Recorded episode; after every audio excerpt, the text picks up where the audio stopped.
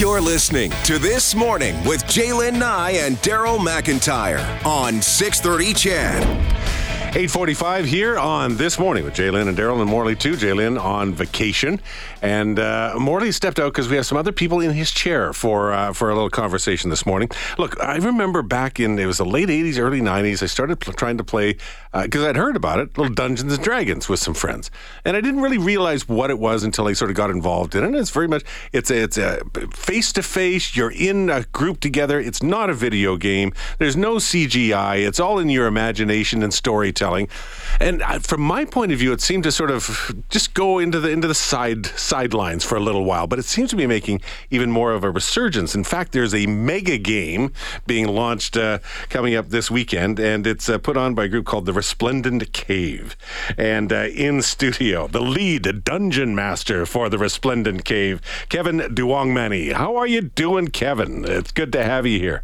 I'm doing great. This is a really exciting moment for me. Uh, first time talking about Dungeons Dragons on the air. But it's, I guess it's uh, fitting because it's really a narrative game. So. It is a narrative game, but it's also an interpersonal game, right? And as I was talking about that, it's you're in a room with people. It's not remote online kind of stuff. You're together for the most part, aren't you? For the most part, yes, it started as in person. There are online versions now, but yeah. yes, the bulk of it and what's real special is the face to face. You're seeing reactions, you're living through a story together, mm-hmm. you're collaborating on this wonderful adventure, yeah. And if you have a good dungeon master, they tell a good tale and set the scene and get you rolling. Here's just a little sample of Kevin giving a, an intro into, into his world, so you can use your imagination. The air is cold and bitter as you and your comrades make your way up the sacred Mount Taishan. The path takes you to a neglected and rotting bridge. It hangs over the cliffside precariously. Each step you take must be careful and measured, because falling from here would surely kill you. Okay, there's more as he sets the scene. But yeah, it's, it's very cool. It is a narrative game and it tells a story, and that's what the whole thing. Do you do you do those sort of narrations throughout the game, or only to set things up? They happen sporadically. You can improvise them, but yeah, they it's up to the dungeon master to decide when and where they're going to set the scene like that. Some, uh, depending on their style, do it a lot, mm-hmm. and their game is built around that. Um, you also have combat as well, and through that, you can be very narrative and very descriptive in the sense too. Okay, so there's a, there's a theme to this event that's going. It's this weekend, right? That is, uh, yeah. there's a theme this uh, for the event this weekend. Yes. Uh, what is it? It is Chinese mythology and and what players will be doing, they'll be exploring the world of Chinese mythology. So the monsters of the mythology, Fenghuang being one of the most important birds there, mm-hmm. uh, is going to be the boss of that battle. But the setting on Mount Taishan is the most sacred mountain in China as well, and we use.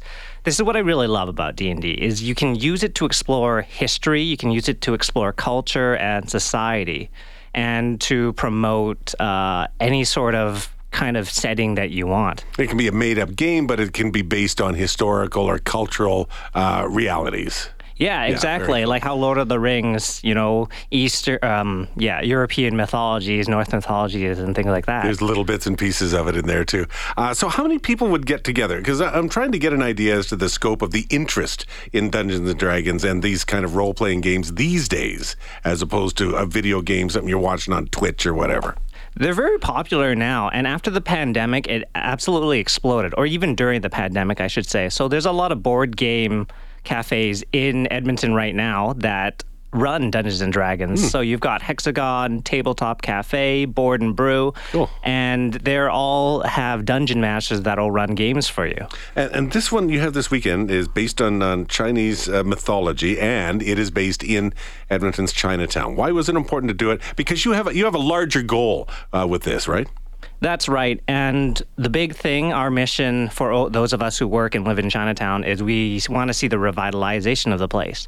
So for me, uh, my skill set, of course, is running D&D. And that's what I wanted to do with that game is bring a lot of people together for a really fun time to explore the culture, the mm-hmm. history, and fill that street, uh, 98th Street, with people. And when it is filled with people laughing and enjoying themselves. You know, the city and the rest of Edmonton can see that, hey, we haven't given up on Chinatown.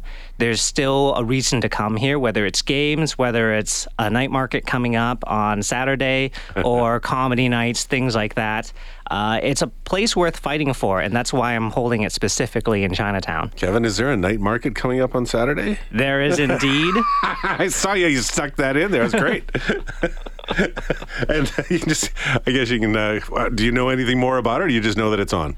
It's um, similar to the way the Edmonton the food festival works, where a ticket is bought, and then Okay. you support the local Chinatown uh, restaurants and stuff there. Very cool. Um, uh, where is this going on? Can anybody get involved? I would think you have to know how to play, or do you get invited? Are there like eliminations? Are there qualifiers? How does this No, work? No, not at all. Everyone is free to join. We provide you with your characters. We have dice there, pencils. Our game masters are really good with new people as well, so we can ease them in uh, without you having to really know anything.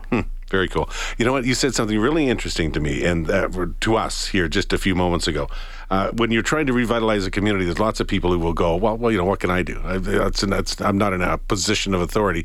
But you talked about what's your skill set? You you are a dungeon master. You like so you use that and you take that and bring it into the community.